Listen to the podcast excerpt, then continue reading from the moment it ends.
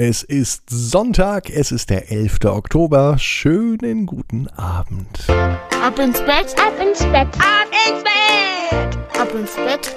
Der Kinderpodcast. Hier ist Marco, hier ist euer Lieblingspodcast Ab ins Bett an diesem Sonntag. Ich hoffe, ihr seid zufrieden mit eurem Wochenende. Was ihr so getrieben habt, was ihr so gemacht habt, das könnt ihr mir einfach sagen. Nehmt euch mal das Handy, natürlich äh, in Absprache mit Mama oder Papa, und schickt eine WhatsApp-Sprachnachricht an die 01525 179 6813.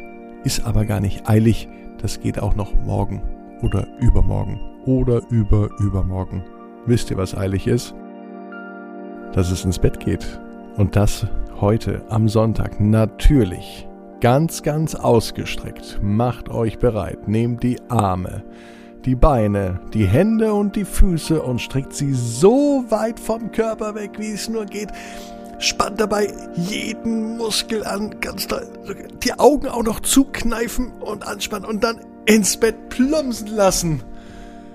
Durchatmen eine bequeme Position suchen. Vielleicht findet ihr heute die bequemste Position, die es überhaupt gibt. Ich bin mir fast sicher. Und dann macht euch bereit für diese Geschichte. Clemens und der blaue Schal. Clemens ist acht Jahre alt.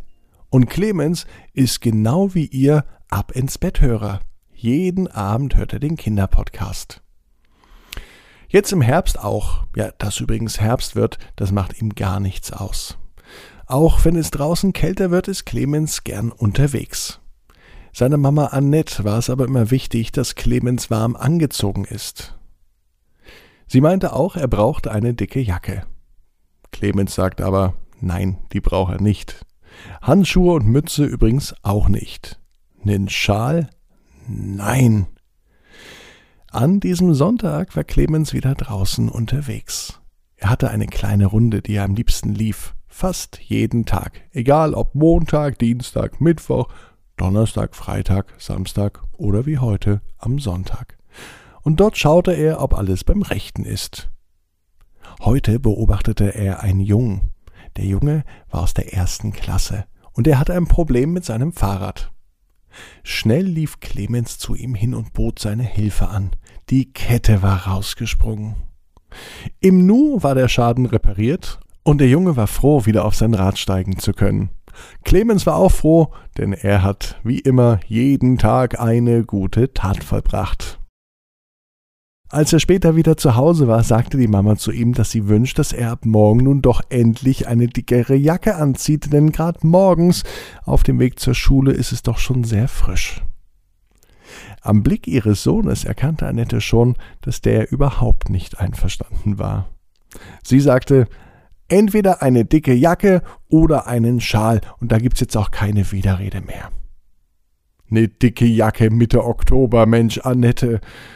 Was hat sich die Mama da wohl dabei gedacht? Für Clemens war das sogar schon fast unnormal. Auch wenn natürlich ganz viele andere Kinder aus seiner Klasse echt eine dicke Jacke anhatten. Also, die Entscheidung war auf jeden Fall gefallen, eine Jacke, nein, dann doch lieber einen Schal. Clemens sagte zur Mama, okay, ich ziehe einen Schal an, ab morgen früh, und zwar nur früh, und zwar meinen blauen Schal. Äh, wo ist der denn eigentlich? Auch die Mama überlegte und wusste im ersten Moment gar nicht genau, wo der Schal lag.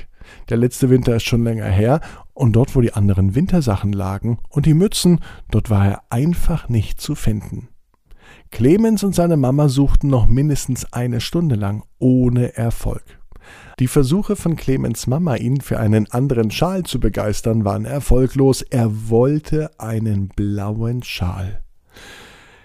Schon ganz kaputt vom Suchen setzte sich Mama Annette auf den Stuhl und überlegte. Clemens, die letzte Möglichkeit ist, dass du dir einen Schal selber strickst. So ganz ernst hat sie das nicht gemeint, aber Clemens machte große Augen. Ja, das mache ich. Er nahm die Stricknadeln, er nahm blaue Wolle aus dem großen Korb von Mama, setzte sich hin Mit den Stricknadeln, mit der Wolle ging er um, als ob er es jeden Tag machte.